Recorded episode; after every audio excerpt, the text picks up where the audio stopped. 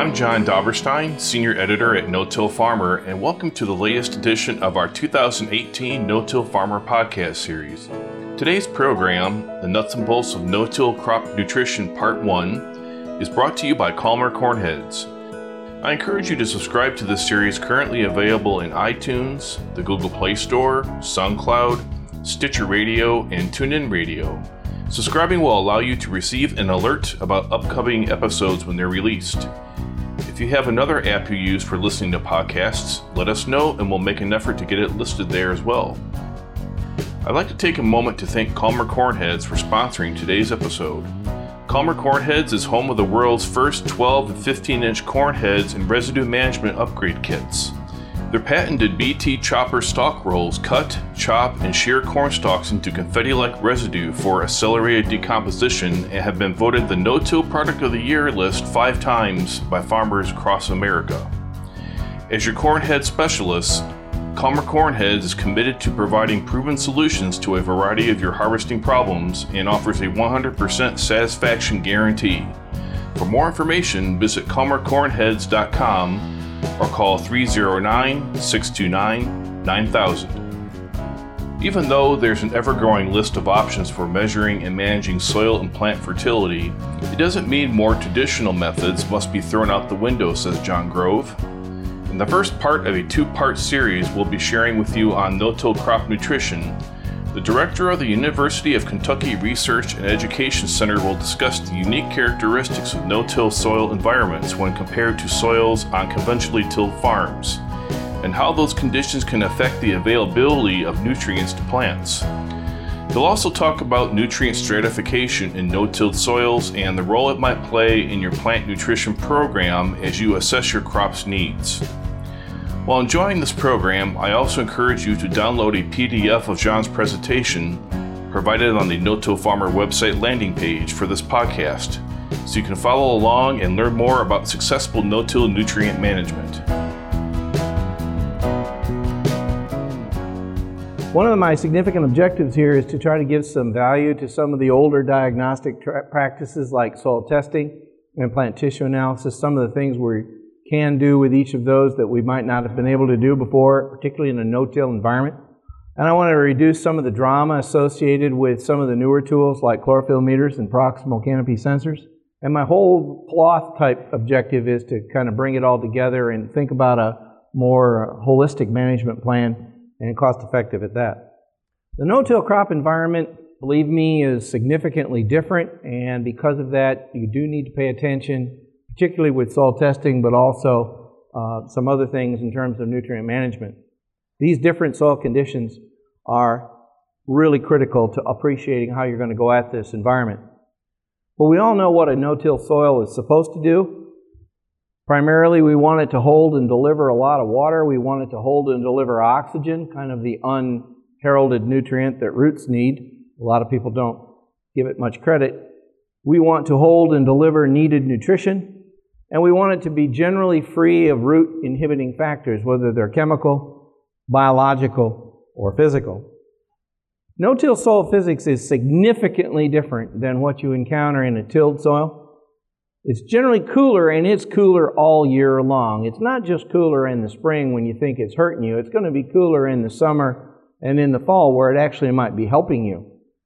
It's generally wetter, particularly after each rainfall event. No-till soils tend to hold more moisture and they hold it longer.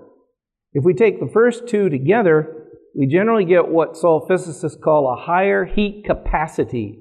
So for every cubic inch of soil, it's going to take more energy, more sunlight, or more length of a certain sunlight period in order to get it to warm up by each degree Fahrenheit.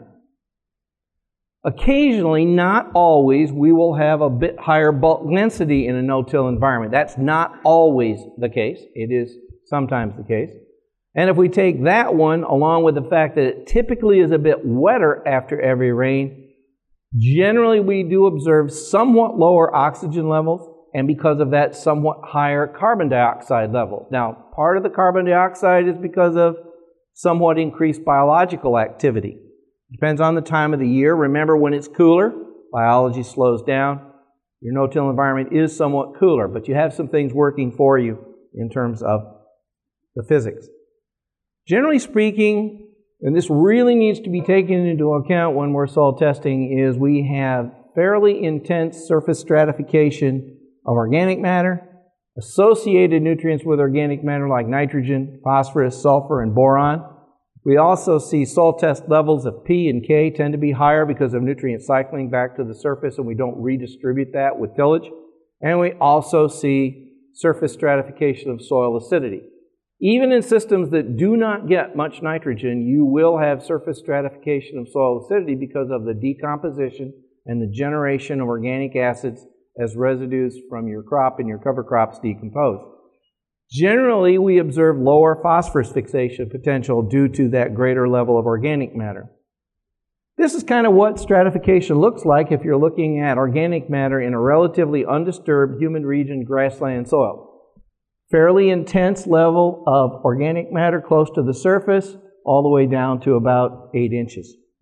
So it shouldn't be surprising that in a no-till environment, we're going to have a lot of soil test P or K or zinc or whatever also stratified up in the surface of that soil. Now, how you want to assess that and how you're going to credit it, you may end up in some states where they've not adjusted. Kentucky has adjusted our soil test procedures for no-till, undisturbed grasslands, including turf, we no longer test 0 to 6. We test 0 to 4. But even we recommend 0 to 2 for things like pH. So you have to assess your situation and understand what your lab or what your university recommendations are based on in terms of sampling depth. Because stratification is really important to what no-till soils do for you. I am not a good believer, as I said yesterday, I am not a believer that stratification is harmful, particularly east of the Mississippi, where humidity is generally more than adequate to maintain good root nutrient contact in these stratified no-till surface soils. The example here shows a low stratified, meaning a fairly evenly distributed amount of phosphorus with depth here, versus this one here, which is highly stratified is a no-till environment. This one here is a moldboard plow environment in this particular case. They equal the same. They equal 20 ppm soil test P if you consider the full 8 inches here. This is in centimeters, but it's a full 8 inches of soil.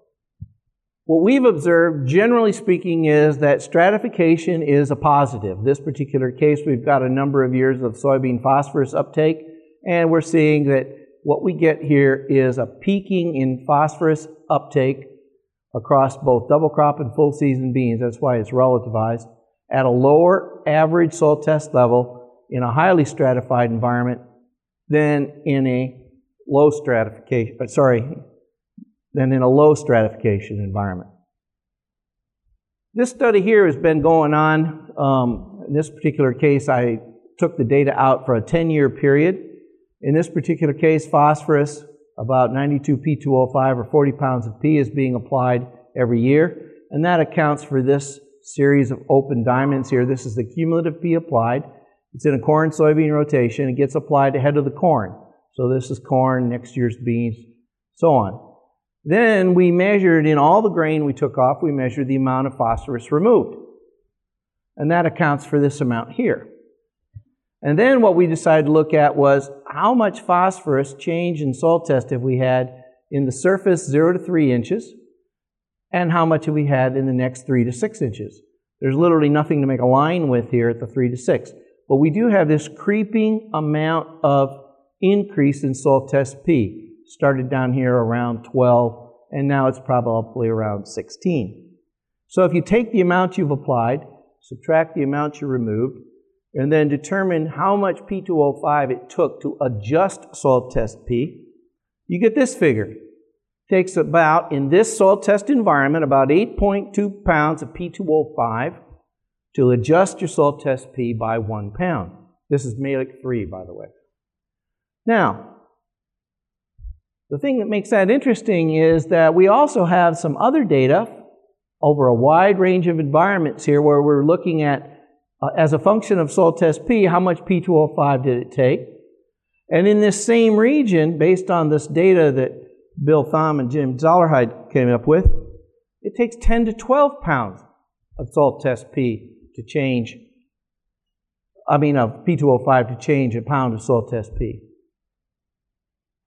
Now, admittedly, that's in a lab, but it also represents a well tilled environment where you've maximized your mixing, you've maximized your exposure. So you get some real benefits of not mixing and not fixing phosphorus in the no-till environment. But how do you soil test for that?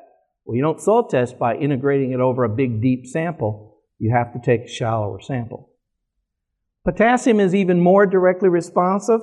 We've got data that shows, in this case, we looked at sampling 2 inches, 2 to 6, 6 to 12, and this is the soil test level in the no-till environment, and this is in the moldboard plow environment. A little bit of stratification here, but a lot more there.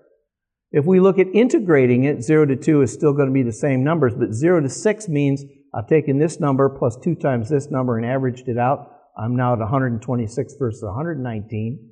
And when I go 0 to 12, I'm actually about the same. And this is reflected in this ratio here where it's 30% higher in the 2 inch depth, only 6% higher over a 0 to 6 inch depth, and it's almost 1.0 or the same over a 12 inch depth. And then if I look at the amount of potassium being taken up by corn crops, it's about 30% higher in this soil, but it's also about 30% higher in the corn crop.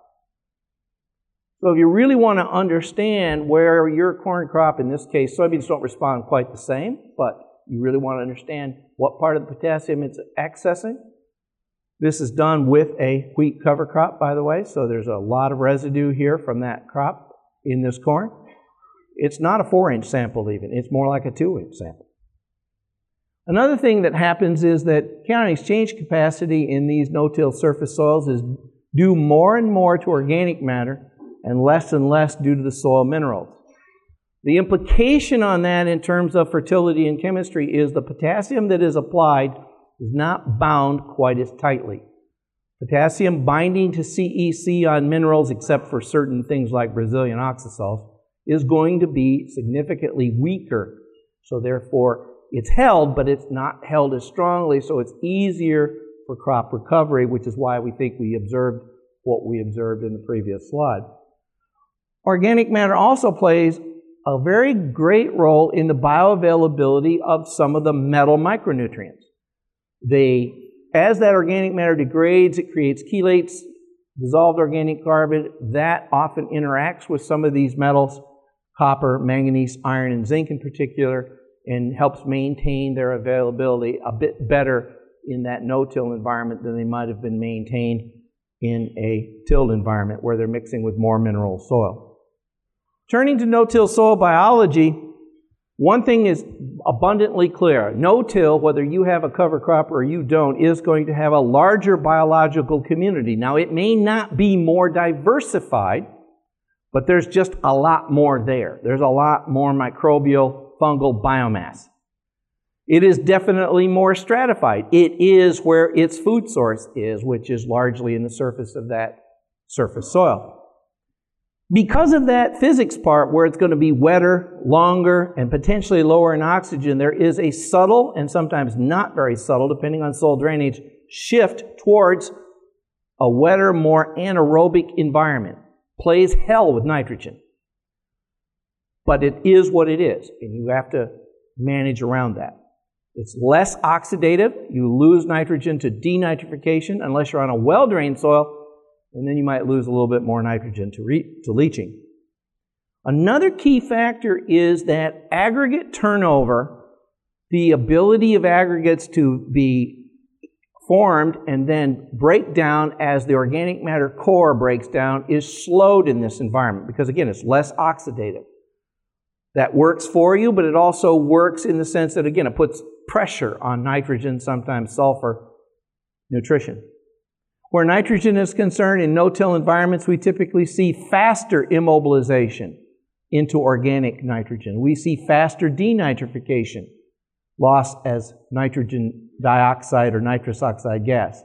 We also see faster volatilization because it's driven by a biological enzyme, urease, except in really high pH soils further to the west. And we see slower oxidative processes like nitrogen mineralization and nitrification, although once it warms up, you wouldn't have a really detectable, noticeable difference on that. This is a thin section of an aggregate. These are actually individual clay layers. So this is a really small piece of organic matter that forms the core of this aggregate. In a tilled environment, the microbes attack this devil, they break it down, the aggregate breaks apart, and then it reforms around another piece of organic matter in the next seasonal cycle.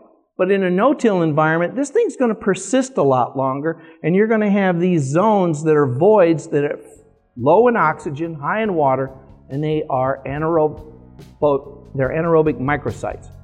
They play hell with nitrogen. There's no two ways about it.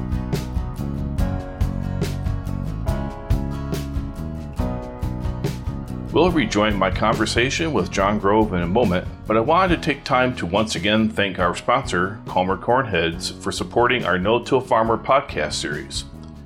Calmer Cornheads is home of the world's first 12 and 15 inch cornheads and residue management upgrade kits. Their patented BT chopper stalk rolls cut, chop, and shear corn stalks into confetti like residue for accelerated decomposition and have been voted to the No Till Product of the Year list five times by farmers across America. As your cornhead specialist, Calmer is committed to providing proven solutions to a variety of your harvesting problems and offers a 100% satisfaction guarantee. For more information, visit calmercornheads.com or call 309 629 9000. Now let's get back to John Grove's presentation as he shares a series of steps no-tillers can take in determining nutritional needs of crops, as well as some tips for getting the best perspectives on nutrients from soil tests. This includes correlating the results of soil tests to yield and ensuring soil tests are calibrated for crop, soil, and region.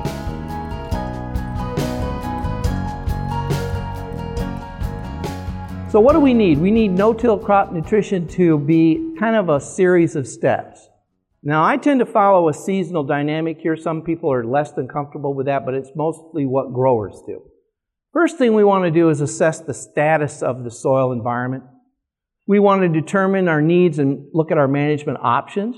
We want to look at that crop and we want to adjust it in season if we can. You're not going to discover that I'm a big believer in in season nitrogen or in season whatever, but sometimes it does work. You have to learn, adjust, be flexible, and sometimes you have to be creative in terms of how you address your nutritional challenges. And then you start it all over again for the next year. I've been in this business for a long time, and I can tell you I've gotten a lot of gray hairs from basically being forced to learn it again and again.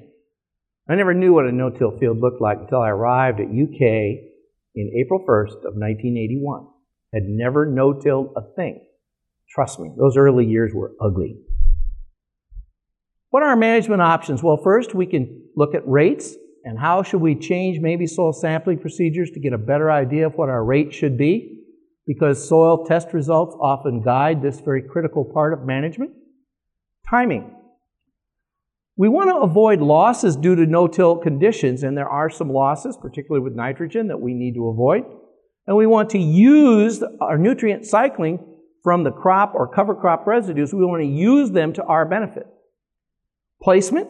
Sometimes placement is very useful in a no-till environment. Sometimes it means more steel in the ground, but it is useful. And sometimes this is challenging to achieve. As some of our cover crops have gotten thicker and tougher, there have been challenges that we now see some equipment coming out that really helps us deal with it. And in the sources choices we have, we definitely want to, again, continue to avoid losses due to these no-till conditions. So I'm going to talk first a little bit about the basic tools and the way I kind of view them. They won't necessarily agree with everybody. We don't have to gee and haw in order to do a good job in no-till crop production. But first, I'm going to make sure we understand some of the basics between what is called correlation and what is called calibration of soil test results. And then I'm going to talk a little bit about recommendations and recommendation philosophies. I'm warning you. Some of you will not like what I say about that. It happens. We'll talk a bit about plant tissue analysis can do and not do for you, chlorophyll meters and canopy sensors. And my hope is that at the end of the time, we'll end up with more of a sustainable diagnosis program, something you can work with year over year and through different crops, because I suspect, like I am on my farms in Michigan, I'm now growing crops that I never grew before. Some of you are going to make some changes like that too. So we're going to do both. I argue that if all you're relying upon is soil testing, you are not where you want to be with your nutrient diagnosis program. Plant tissue analysis has a critical role, and I'll get into that. We're going to talk a little bit about preseason, in season, and postseason evaluation, although postseason is really preseason for the next year. But the whole objective of preseason is you're anticipating stress. You're designing your nutrient management program in order to not see stress. In season, we're monitoring the existing program, but we're also hoping we can diagnose or fix a problem in season if we can. Sometimes you will not be able to, and that'll just be something you learn for the next go round. Postseason, admittedly, it's an autopsy but it can be a very valuable tool to learn from and helps you anticipate the next season. So we're going to talk a little bit about soil sampling. By the way, this dude is still messed up because he's doing it at an angle. A representative no-till sample is not exactly the same thing as it would be in a tilled environment. Time, yes, I strongly recommend that if you have a spring sampling protocol for some fields, you stick with it. And if you have a fall sampling protocol for other fields, you stick with that. Don't try mixing up spring and fall samples. It can get messy. But there are differences within the profile vertical space that really need to be taken into account. Those stratifications items that I talked with you about earlier. If you suspect you have a soil acidity problem, you really do need to take a surface 0 to 2 inch sample and get it checked out. If you really have been observing that you've got low soil test P, but yet your crops don't appear to be suffering, maybe you better back off and take a 0 to 3 inch sample and figure out just how much phosphorus you've got in that critical zone where those roots are recovering phosphorus.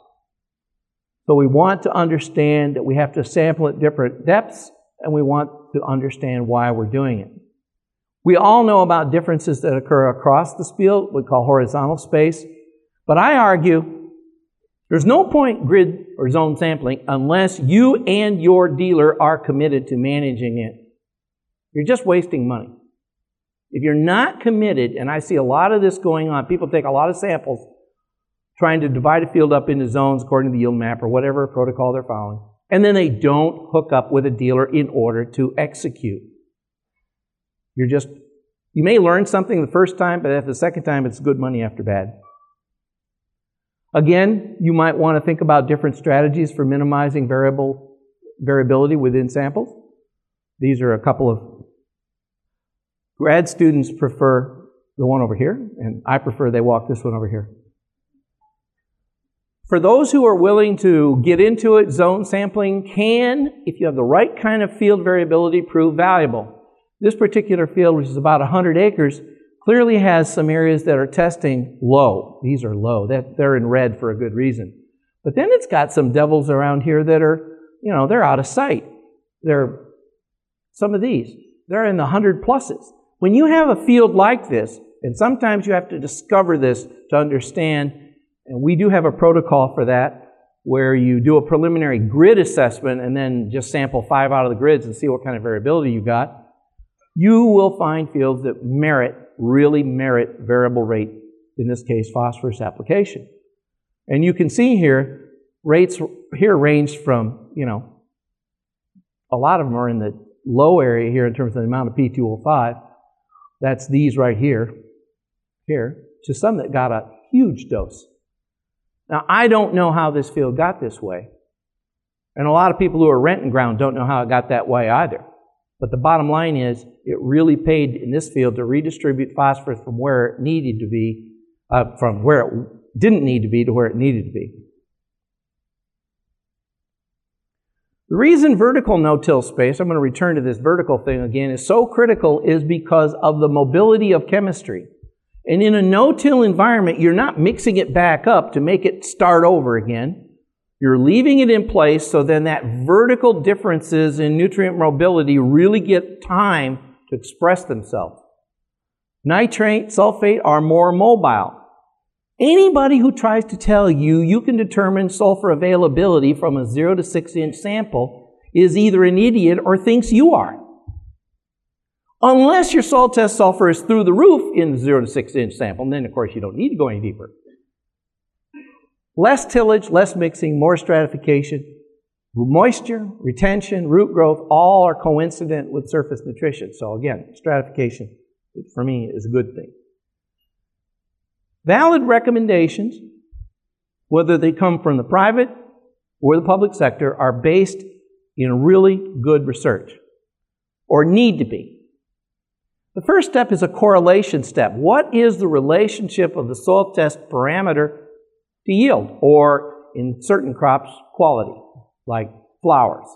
I'm growing gladiolus for the first time, so trust me, it's a lot more about quality than it is about yield. It has to be calibrated, and the calibration step is well, at a soil test P level, let's say that's too low, how much do I have to apply? It has to be calibrated by crop, by soil or region, and then in this case by tillage system. Already showed you that it takes two thirds as much P2O5 to change soil test P on that group of Kentucky soils than it did if they were well mixed with tillage. So the correlation is yield versus soil test. Calibration is the amount of applied nutrient versus the soil test value to bring you up. This is a typical correlation. Yield is here expressed as a percent of the maximum, and typically we're working to get people into this range, maybe just a little bit above this range, and trying to keep them out of the non-economic zone over here. Generally, most labs make recommendations based on if you're very low to low, we need to add more than what your crop is going to remove because the first hog at the trough is either microbes or minerals, and we need to placate them to a certain extent. Medium, we typically add a little bit more than removal. H, we're just trying to maintain the soil test level. Very high, we're adding nothing. Now, what's very high is like beauty. It's kind of in the eyes of the beholder. But I argue any soil test level that you're applying nutrient to that won't give you a payback to that, particularly when corn and beans and other crops are priced the way they are these days, is something we cannot afford, at least for another few years. Typically, we get right here at the medium high break, we're roughly 35% probability of a profitable response in the current year. In the current year. We're already at 35%. Now, that doesn't mean you won't get some value out of that nutrient application in subsequent years. You will. But you have to give that a thought if you're in a cash flow crunch. Calibration. When you've got a low soil test, like in this example from North Dakota on wheat, it's going to take a fair dose of phosphate in order to get you where you need to be up in here somewhere. If you're at 10, it takes less. If you're already at 20, it takes even less. So that's what I meant by calibration.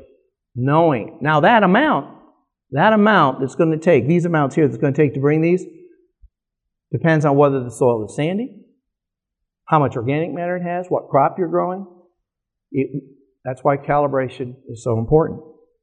From this, we establish what we call the fertilizer requirement. Now, soil test interpretation, there are a lot of different approaches, some of which I've already alluded to. Build up and maintenance is popular with some folks. Fertilizing the soil, I call it. They build it up and then they maintain it. The question is, what soil test level are they maintaining it at?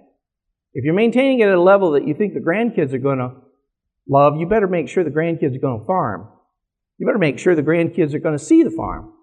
Most public places, including the one I work for, believe in what's called the sufficient level of available nutrient philosophy, which they call fertilizing for the crop. By the way, we still add more, when it's very low, we still have to add more because to get that crop where you want it, you're going to have to add more than crop removal. By the way, don't even get me started on nutrient balance or basic cation saturation ratio. None of this works. It's been thoroughly discredited by 40 years of field research. It doesn't pay. But we have some others. Insurance fertility, sometimes useful, sometimes not. Yield goals, sometimes useful, depending on how realistic you are, sometimes not. The wrong recommendation can result in some really ugly losses. A colleague of mine, Lloyd Murdock, along with several others, we looked at corn, wheat, soybean over a period of eight years. Always going back into these, these are fairly large areas.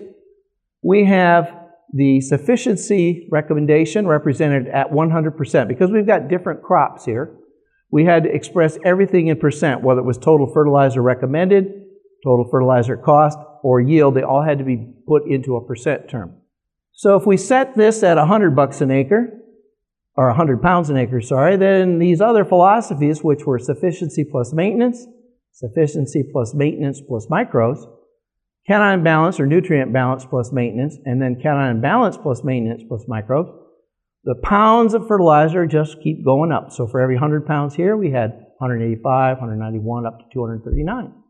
Fertilizer cost tends to escalate quite a bit here too. For every 100 bucks, on up to about 230 bucks.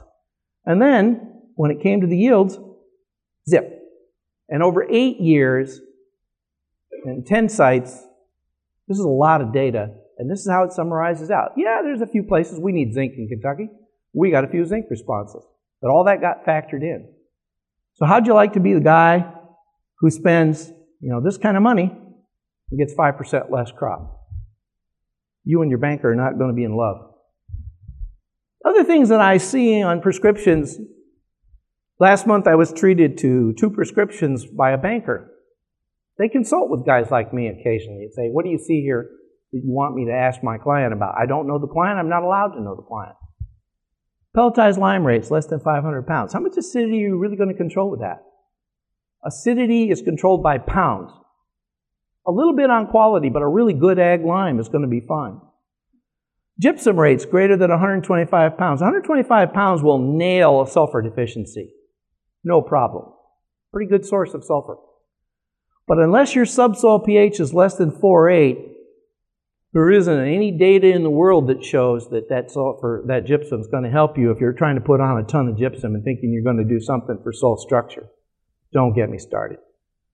These liquid copper, humic acid, humus, and humates, you're in a no-till environment. Your dissolved organic carbon is already five to ten times higher than it is in a tilled environment. You know, the dissolved organic carbon in a no-till soil solution is a thousand to ten thousand times higher than what you're going to put on with three gallons of per acre of liquid liquid carbon in a jug. Chemical fertilizer additives. I don't like very many of these. I do like NBPT and DCD and nitrapyrin in certain nitrogen situations. But I've been looking at the phosphorus ones and I haven't found a single one that works well for me and some that don't work at all. And I won't even talk much about these biological fertilizer additives. People who say they're going to put microbial bugs and they're going to put it in liquid UAN have never thought about salt curing hams. That's what salt does. It kills bugs, all the bugs. For those of you who are tempted sometimes to fertilize the soil for the next generation or maybe even for the next season, you need to remember, and this is from my colleague Grant Thomas, the soil does not pay any interest. In fact, all it pays is negative interest. All that's going to happen, even in a no-till environment, is you're going to get losses, whether it's fixation or erosion, leaching, whatever. And the chemical and biological uncertainty associated with what you've got in your fertilizer bank makes it a lot less valuable than just leaving the dollars in the bank until you need to buy a dose of fertilizer. Generally, all the research shows that smaller annual doses are more efficient than larger maintenance applications that are applied less often. And what's worse, although inflation's not bad now, inflation actually causes the present value of residual fertility to be lower. It has to be discounted going into the future. So if you've got 100 bucks of residual fertility, it's only worth 97 next year, and it's going to be worth 3% less the year after that. It's not gaining anything. Now, there are some real challenges with soil testing too, and I'm not going to lie about that. There's a lot of soil test results that I get that I understand there's no calibration data behind it. We have labs who service growers in the state of Kentucky that routinely test for sulfur, test for copper, test for manganese, test for iron they do not have a valid test because they, well, they can't make a valid recommendation based on that test. So you need to ask your soil test lab, particularly the test, test lab, not the dealer, about this, because the test lab's going to know the basis behind what's in that printout.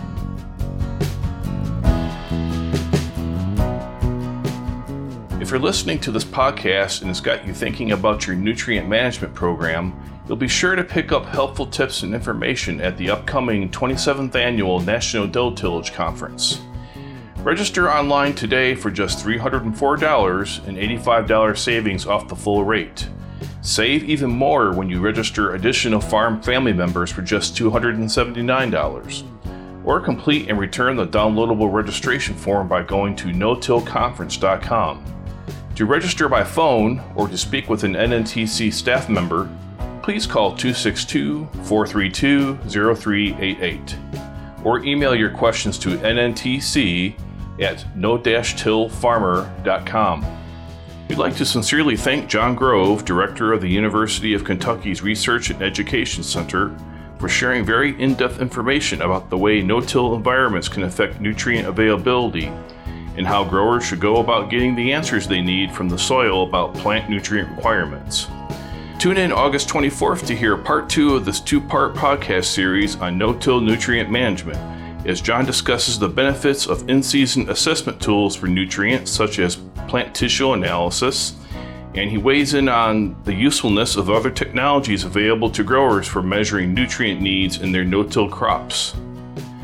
For those listeners who'd like to hear more about successful strategies for no-tilling, please visit no-tillfarmer.com slash podcasts. Again, we'd like to recognize and thank our sponsor, Calmer Cornheads, for helping to make this No Till Farmer podcast series possible. If you have any feedback on today's episode, feel free to drop me an email at jdobberstein at lessitermedia.com or give me a call at 262 777 2430. Once again, if you haven't done so already, you can subscribe to this podcast on iTunes or the Google Play Store to get an alert when future episodes are released. You can also keep up on the latest no-till farming news by registering online for our No-Till Insider daily and weekly email updates and Dryland No-Tiller e-newsletter. And be sure to follow us on Twitter at No-Till Farmer with farmer spelled F-A-R-M-R and on our No-Till Farmer Facebook page. For the University of Kentucky researcher John Grove and our entire staff here at No-Till Farmer, I'm Senior Editor John Dobberstein. Thank you for listening.